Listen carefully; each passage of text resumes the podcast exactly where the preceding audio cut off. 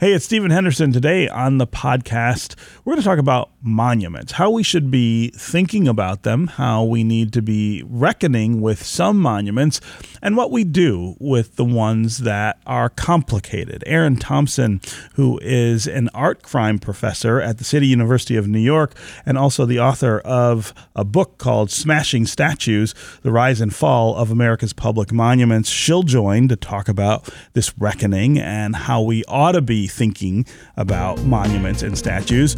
We'll also be joined by Jamon Jordan, who is the City of Detroit's official historian, founder of the Black Scroll Network History and Tours, and someone who was part of a monument dedication this week to civil rights activist Viola Liuzzo, a white woman from Detroit who was killed during the civil rights movement in 1965 in Alabama. Professor Thompson, welcome to Detroit today. Lovely to be here. So I want to go back a long time, maybe to the beginning of this nation, and talk about how monuments were originally conceived. Where did this idea come from? What were they for?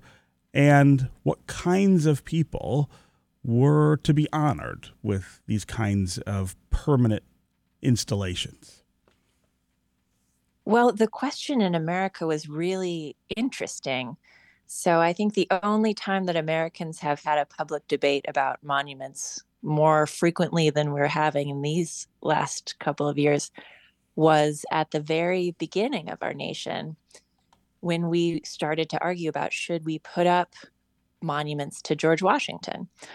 Or would that be too much like saying the success of a nation depended on just this one guy? Should we inspire people to lead or should we inspire people to be like George Washington which are related questions but but pretty different I think mm-hmm. and it really only squeaked by that's why the um, Washington Monument in DC took so many decades after Washington died to build because we were just arguing about it in Congress, in in the streets for for so long. So finally, we adopted more of a traditional view of, of a monument is a portrait of someone living, and you were supposed to look at that image and think, I want to be like that guy. Uh, but I think today we're starting to question again uh, can any one person really represent all of our aspirations for who we want to be? Hmm. So, so I think there's a, a, kind of duality to that question as well. Can one person represent who we want to be?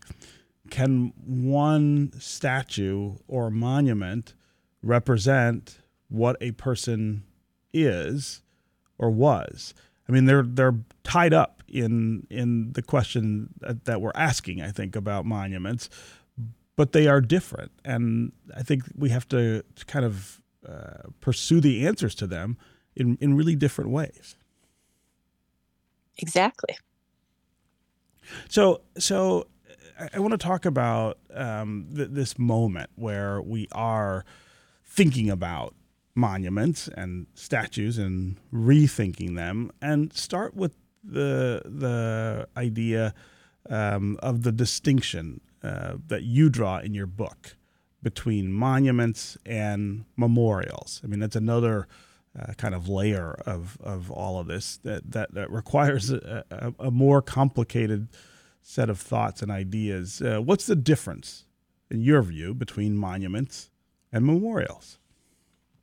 I think what a memorial does is show us something we want never to happen again. It's a way of mourning. It's also a warning. Let's not do this. A monument is about the future. A lot of times we, we look at these monuments and we think, oh, that's something from the past. But really, what it is, it's a instruction manual, you might say, about how we want our children to grow up, how we want our nation to keep going. So if you look across America today, the vast, vast majority of monuments are honoring white men, often upper class, usually upper class. A whole bunch of them owned people mm-hmm. um, or enslavers. And if you think uh, in contrast to what we are hoping for the future of our nation, where there's more diversity in who holds power and wealth, it's just not really fitting. This isn't what we want our future to be like anymore. Um, uh, you talk about the history of a monument itself being important to consider. When did monuments of these open white supremacists like Confederates come into our public spaces? And let's talk about the history of why that happened during really particular times in our history. Yes. So I think a lot of people assume that Confederate monuments went up right after the Civil War.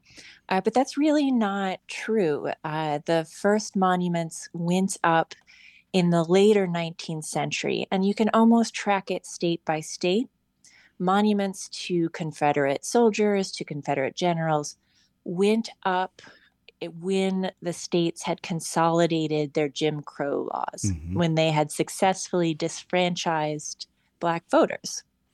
So I think of them now, after writing this book, as a, a form of celebration of uh, white Southerners saying we've regained control of the South after these brief years of political equality. Uh, and then again, you see another period of of the creation of new Confederate celebration monuments in the 20th century during the civil rights era. They are signs of resistance to Brown v. Board, they're signs of pledges to not allow equality. So, for example, the world's largest Confederate monument, carved on the side of Stone Mountain, Georgia, mm-hmm. hundreds of feet long, uh, was only finished in 1972 uh, and was purchased in the 50s by the state as a rallying point, the governor said, for those who were resisting integration. Um, I, I do want to want to talk about the difference between those kinds of monuments intentionally erected to make a racist uh, or or even violent point and the struggle I guess we have with other kinds of monuments where uh, a statue is erected to commemorate somebody whose life is is more complicated, uh, who may have been involved in in things that that uh, that no one should be proud of and or could be proud of, but also did other things. I think there's a there's as I said in the open a difference in the way that we have to kind of think about these things. And in some ways, it's a lot easier to say these Confederate monuments don't have any place in public space.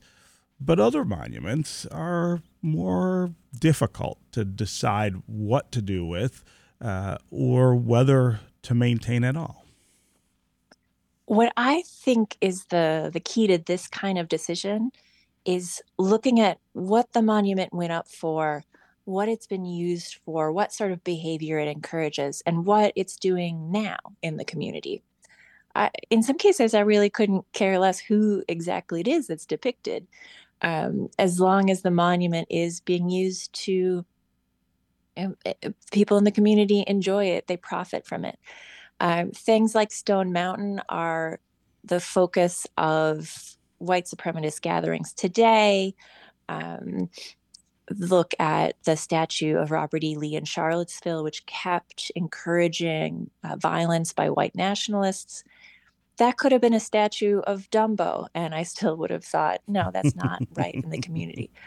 Um, but for example, on the other side, the Lincoln Memorial is extremely interesting. Um, that was put up in a time when, for example, the contribution of the United States colored troop soldiers, the black men who fought for the Union, was basically ignored. Uh, Lincoln was revered as the savior of, of people who couldn't fight for themselves. At the inauguration of the Lincoln Memorial, um, it was the audience was segregated. Black invitees had to sit in the back uh, but today, thanks to King, thanks to so many other protests and events around it, the monument is a sign of, of inspiration, I think. So you have to balance the whole history when you're considering what to do with a monument. Yeah. I'm talking with Erin Thompson. Uh, she's an art crime professor at the City University of New York. She's also the author of Smashing Statues The Rise and Fall of America's Public Monuments. Uh, we're talking about monuments, the meaning of the monuments that we erect to commemorate people, the statues that inhabit many of our public spaces, and the reconsideration of uh, these monuments that is going on right now in the context of inequality and uh, our wrestling with how to uh, reduce that inequality, how to stare it down in historical context and move in a different direction. We're going to take a quick break, and when we come back, we'll continue this conversation with Erin Thompson and we'll get to your phone calls and your comments on social media. We'll be right back with more Detroit Today.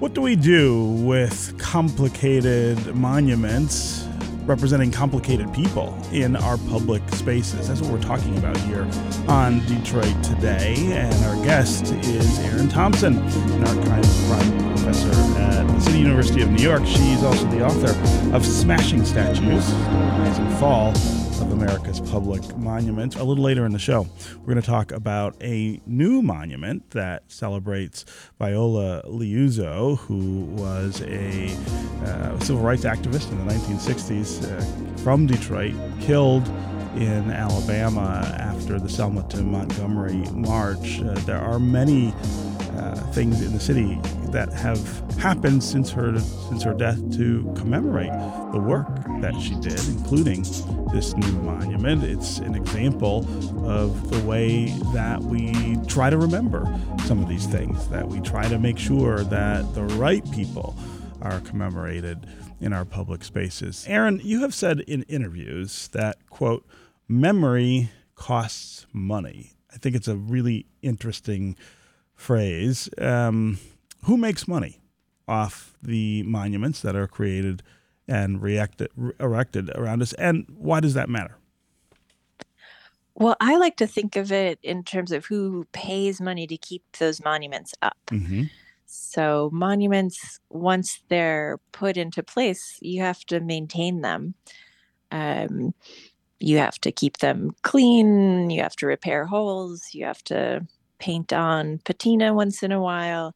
Uh, and it can be very costly. Right now, for example, Georgia is debating whether or not to clean the world's largest Confederate monument, which right now is very difficult to see hmm. uh, because it's all stained from rainwater runoff. But it would cost half a million dollars. This is Stone uh, Mountain, correct? Yes. Yes. So there was a, a, Smithsonian Magazine investigation showing something like $4 million in federal taxpayer money spent over the last decade in maintaining Confederate heritage sites.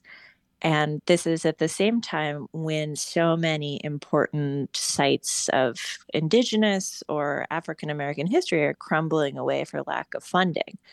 So there's really questions today about not just what the future should look like, but whose history are we remembering? Are we preserving? Mm-hmm. And if we chose to not commemorate those things anymore, and again, we were talking earlier about the difference between pretty simple choices and more complicated ones. But let's say, uh, short of getting rid of something, what are the ways that we might change the way that these things represent someone's life to be more to be more appropriate? Um, uh, is there a proper way to add context, for instance, to a monument that that talks about why uh, someone was more complicated than than you might think, or or in your in your mind, is it better just to erase these things and say these were mistakes and we don't need to to live with them anymore.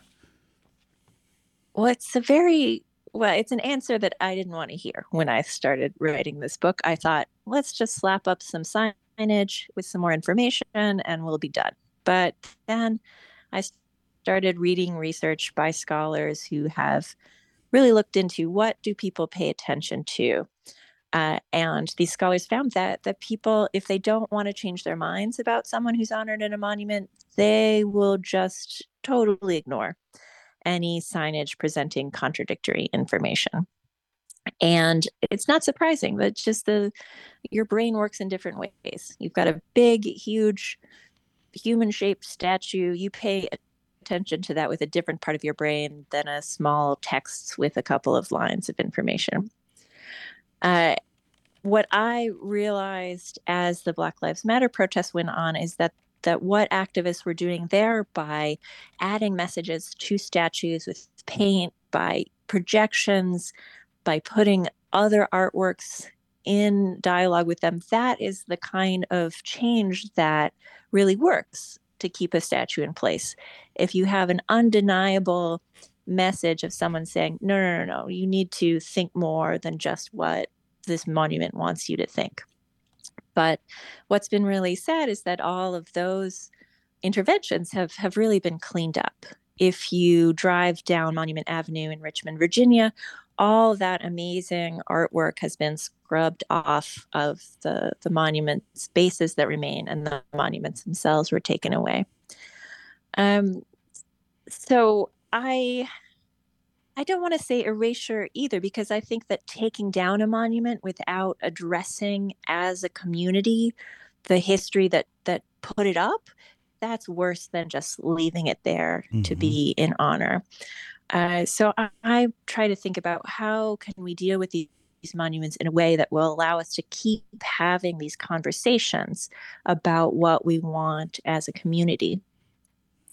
Uh, so, one project that I've been following very eagerly mm-hmm. is the Jefferson School in Charlottesville, Virginia, uh, has taken custody of the Robert E. Lee statue from Charlottesville, the same statue that was the focal point of the deadly 2017 Unite the Right rally. Mm-hmm. And they are proposing to melt down that statue and commission an artist to make a new public monument that's new, more fitting for the city. And as a sign of the resistance to change in monuments and anything else, they have had to weather two lawsuits um, seeking to prevent them from from doing so. Hmm. So, so, as as an academic, um, you know, as somebody who is about you know preserving truth and lifting up truth, but but also reflecting history, I think, in some way. I wonder if you can talk more about your your acceptance of the idea of this kind of erasure. Um, I mean, what you're talking about in Charlottesville is taking a monument that that celebrated an insurrectionist, uh, melting it down and making it into something else, which of course, I think anyone who believes in in equality could support that idea, but at the same time, it is pretending in a way that the original statue never happened. It's a it, it's a way of saying uh, this this is gone. This is just not part of our even memory anymore is there something that that as an academic uh, uh, presents that as a conflict for you? I, I, I'm I'm really curious about how you how you think that through. Well, you might think so, but I am trained as my PhD in art history is in Greek and Roman art. Mm-hmm. So I sometimes joke that everything that I spent a decade studying has been gone. at some point thrown away. Right. wow. Wow. And so, from my very long perspective, I, I know that monument removal is as human as monument erection mm-hmm. is. Mm-hmm. And in fact, the very first metal monument ever in the United States uh, was was only spent seven years standing in New York before we tore it down.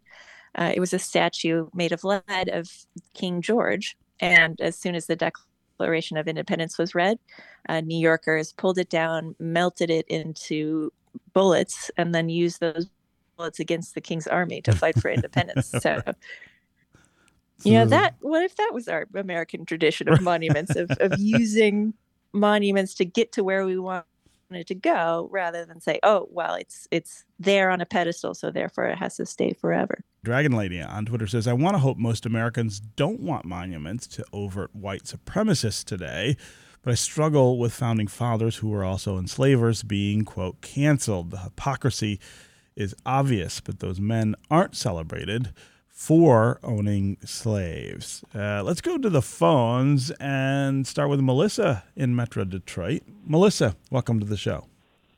Uh, good morning, Stephen, and hello to your guest. Mm-hmm. So I was wondering, what about thinking through the lens of choosing people who have greatly contributed to or promoted or reflected democracy um, um, and the common good?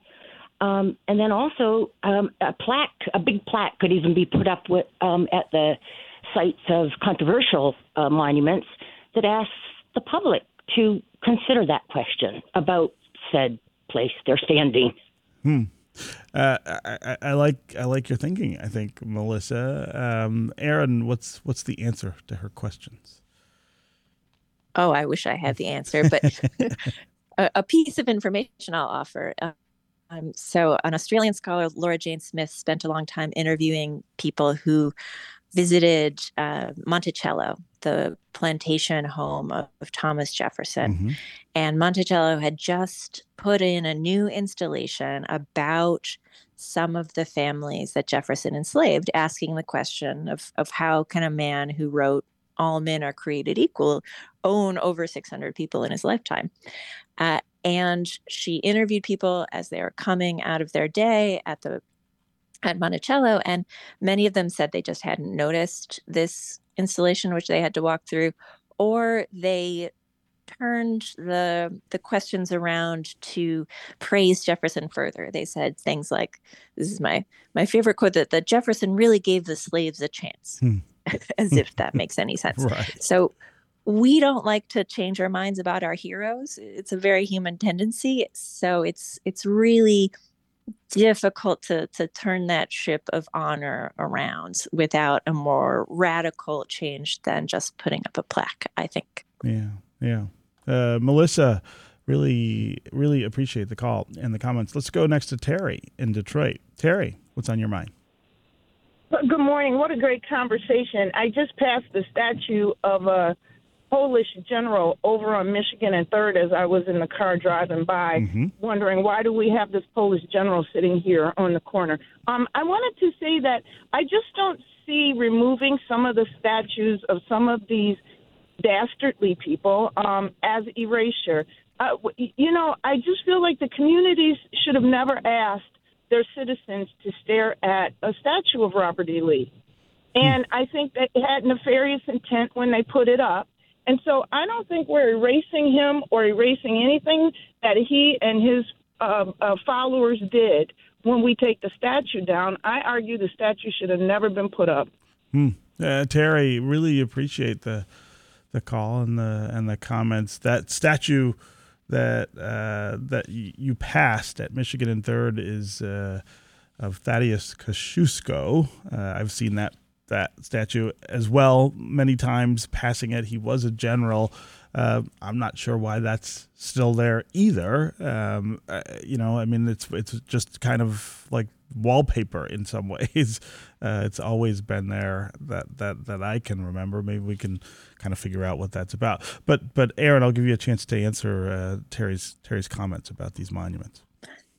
Yeah i think that's a really great point you have to think about were the statues historical truth when they went up? So, one slogan of the Jefferson School in Charlottesville, Virginia, has been we are the, or we stand with the 52%. Um, so they are pointing out with that slogan that at the end of the Civil War, when the Union troops came into Charlottesville, the majority of people living in the city, 52%, uh, had been enslaved. Uh, and so they the majority of the city welcomed the Union troops. They were happy. They won the war.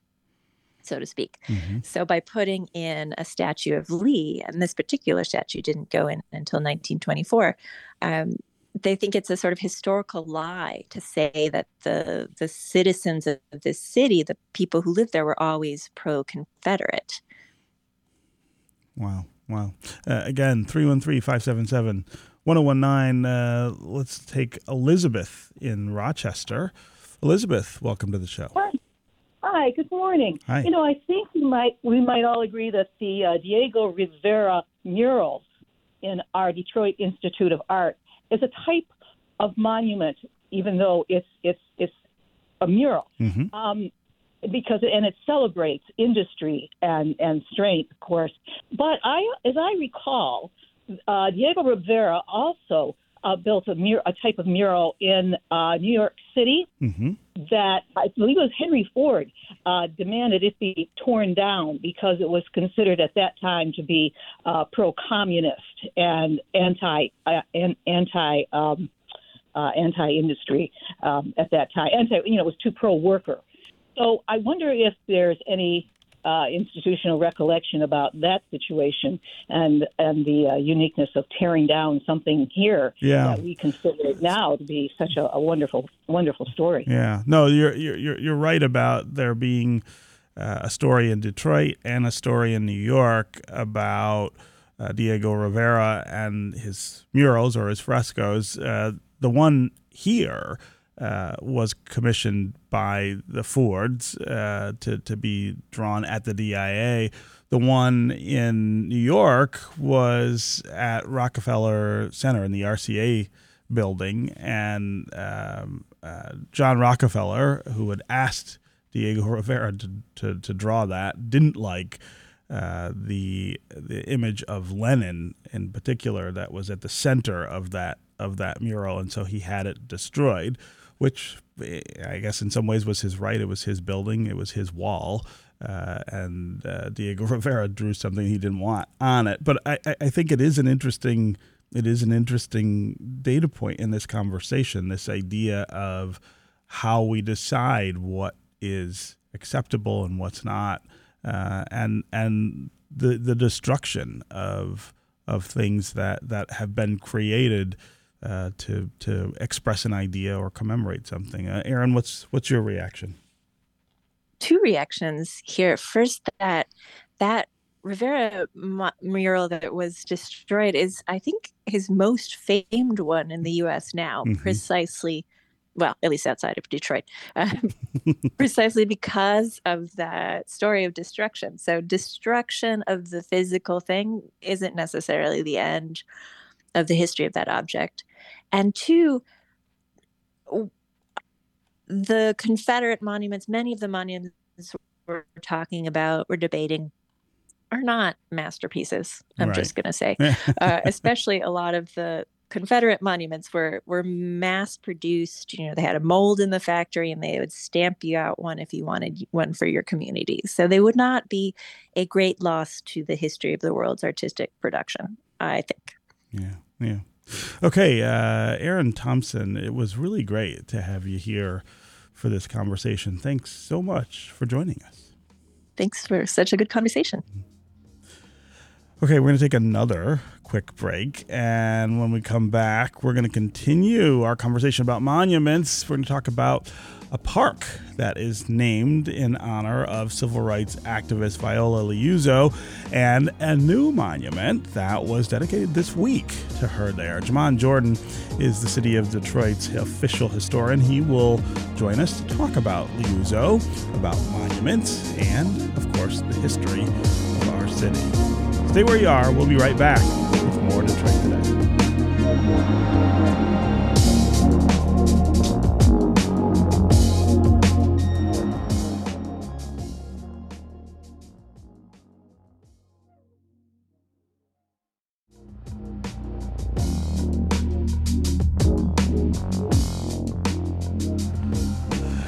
We've been talking about the significance of monuments here on Detroit Today, and now we want to discuss a new monument that was unveiled just yesterday here in our city.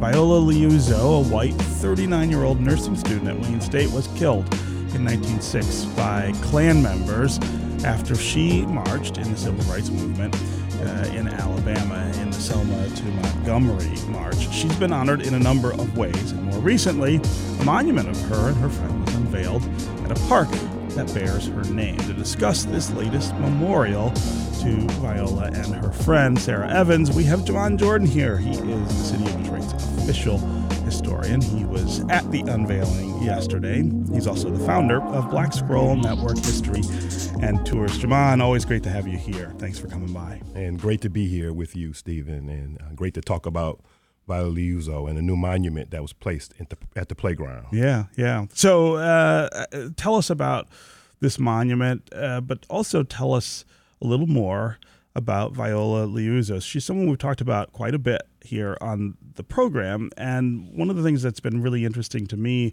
is the momentum that's kind of built over the last decade, really, uh, mm-hmm. uh, to try to to try to lift her up a little more. Uh, tell us why she's so important. Yeah, so Viola Liuzzo, of course, um, was a housewife here in the city of Detroit, um, and she had five children. And um, and she had she's an activist when even here in the city of Detroit, she was involved in local activism, right here in the city of Detroit. Um, she just was opposed to injustice. She joined the NAACP. And of course, you probably are well aware, and I'm sure our audience is well aware, that in uh, 1965, there's a major movement of people involved in voting rights in Selma, Alabama. And there's a number of marches that are held, but on March 7th, 1965, is what is known as the Bloody Sunday March, when uh, hundreds of people attempt to cross Edmund Pettus Bridge and are attacked by sheriffs and, and state police officers and Selma officers. Um, and a call goes out by the civil rights leaders, particularly Dr. Martin Luther King Jr. and his organization, the Southern Christian Leadership Conference, for people of goodwill to come down to Selma, Alabama, and help in this fight, this struggle for voting rights. Um, and and he argues that it's everybody's fight, and she agrees with that. And so she she leaves Detroit, um, and before she leaves, she tells her husband she believes she's going to come back shortly after this march from Selma to Montgomery. She'll be back shortly, but she also tells her husband that um, her friend Sara Evans will help take care of the children while she's gone. Mm-hmm. And of course, she doesn't think she's going to be gone that long, but she goes down and she does join the march from Selma to Montgomery. And then after that march is over, and we know that Martin Luther King Jr. will give his speech, how long, not long, mm-hmm. at the mm-hmm. steps of the um, um, Alabama Capitol.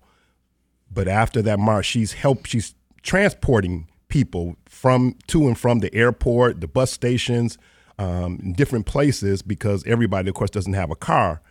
And um, she's murdered by members of the Ku Klux Klan. Yeah. Yeah. And what happens after that is a smear campaign led by um, J. Edgar Hoover to destroy her name and really help to try and destroy her family, even. And so there's been a movement in particularly in the city of Detroit to restore her character and integrity that was besmirched by the director of the FBI. And one of the groups that has been involved in that is the Viola Liuzzo Playground Association. And they created this park in the northwest side of the city of Detroit near the Detroit Oak Park border, mm-hmm. near Greenfield and 8 Mile. And there's a, a, a statue, a smaller statue of Viola Liuzzo herself that was placed in the park years ago. But this monument is not a statue of a person. It has depictions of Viola Liuzzo and Sara Evans, who helped raise her five children, and it tells the story. It tells what happened with her, what happened between her and her friend Sara Evans, um, the people who were involved, particularly the Viola Liuzzo Playground Association. That monument was unveiled um, yesterday, at Viola Playground, um, at the Viola Playground, and um, of course, a, a, a, number of people were there. But most important, we got to hear not only the story of Viola Liuzzo restored the, the fight, despite the fact that it was attacked by um, the FBI, but also the story of Sara Evans, yeah. her good friend who helped raise her children. Yeah. I mean, you know, one of the things that's really interesting to me about this story is, I mean, we, we live in Detroit. Mm-hmm. And of course, there were so many people who were who felt that call to mm-hmm. to to help not just in uh, Alabama but all across the South uh, in that push in 1965 for voting rights.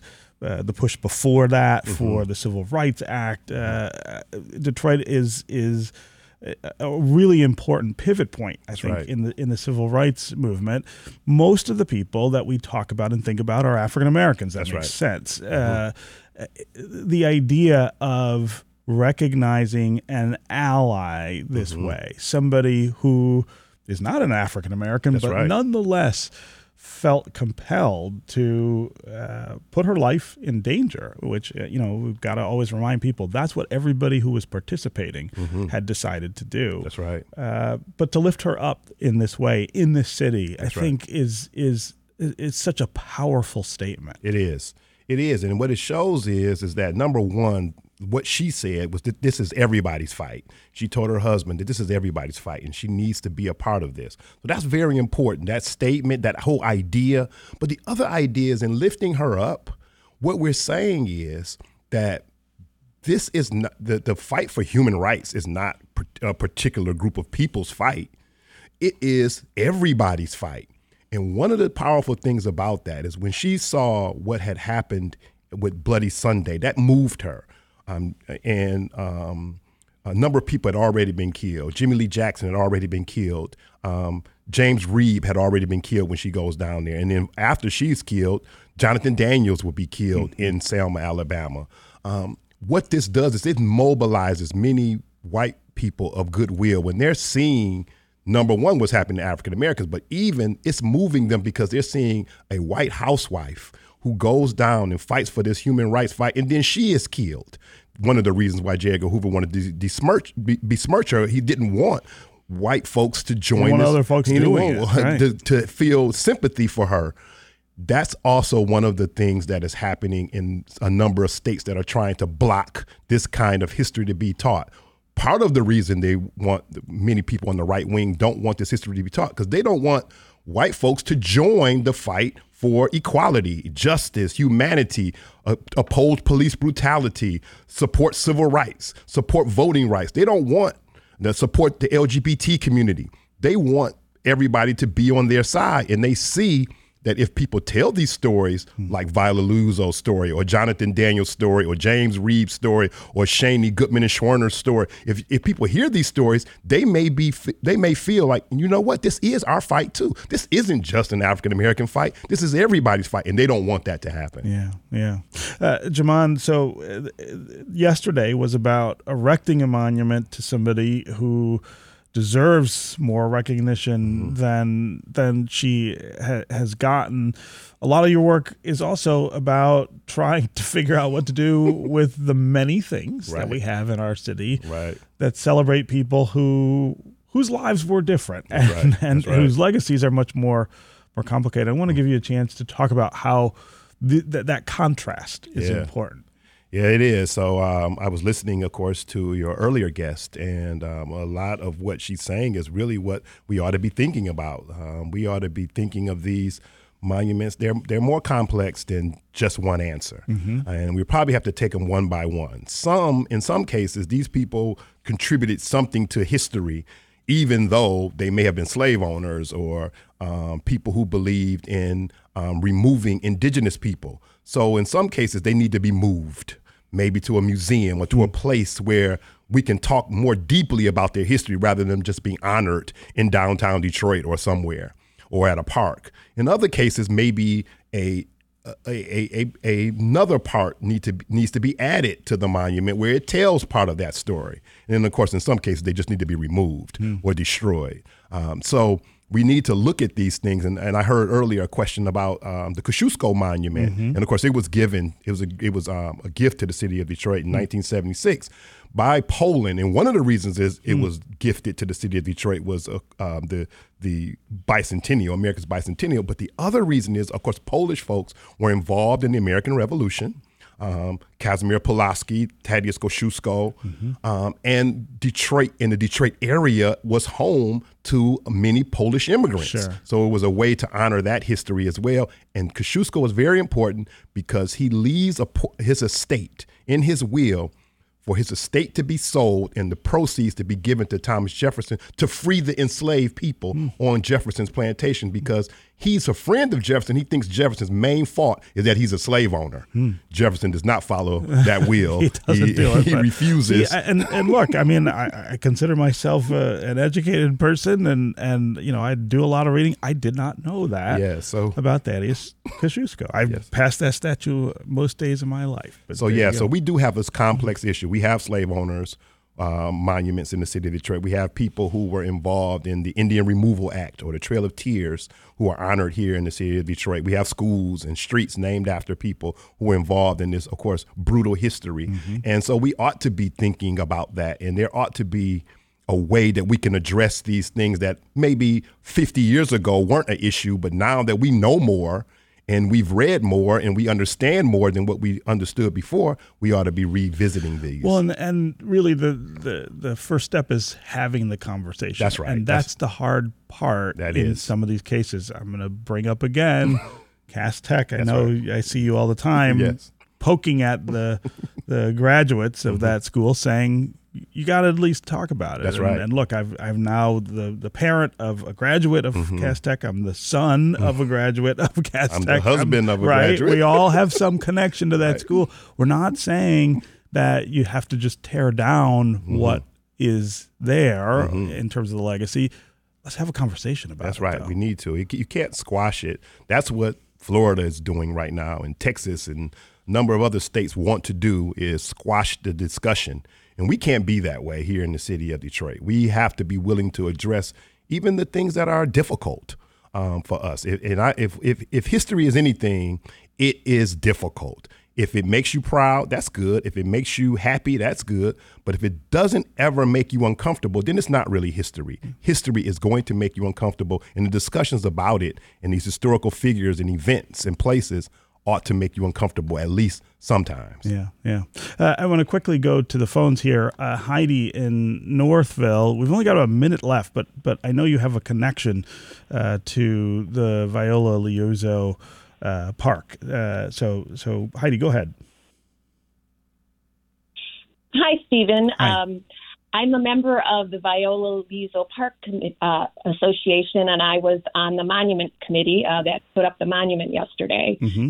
And uh, I was there to hear Mr. Jordan speak. I think he did a great job uh, talking not only about Viola Liuzzo and the impact she had, but her relationship with her dear friend um, Sara Evans, who uh, helped raise her children Mhm. after Viola's murder.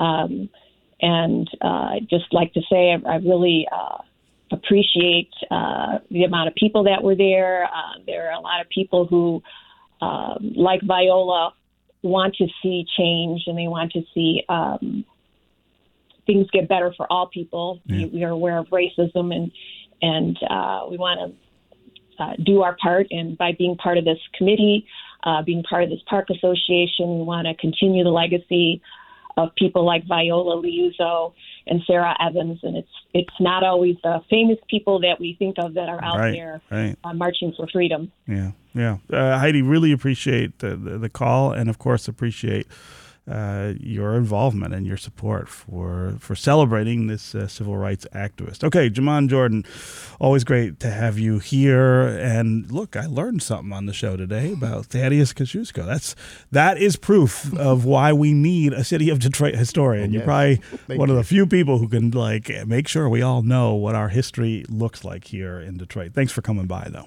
Thank you so much. Yeah. That's it for the Detroit Today podcast. You like this show, you get a lot out of it.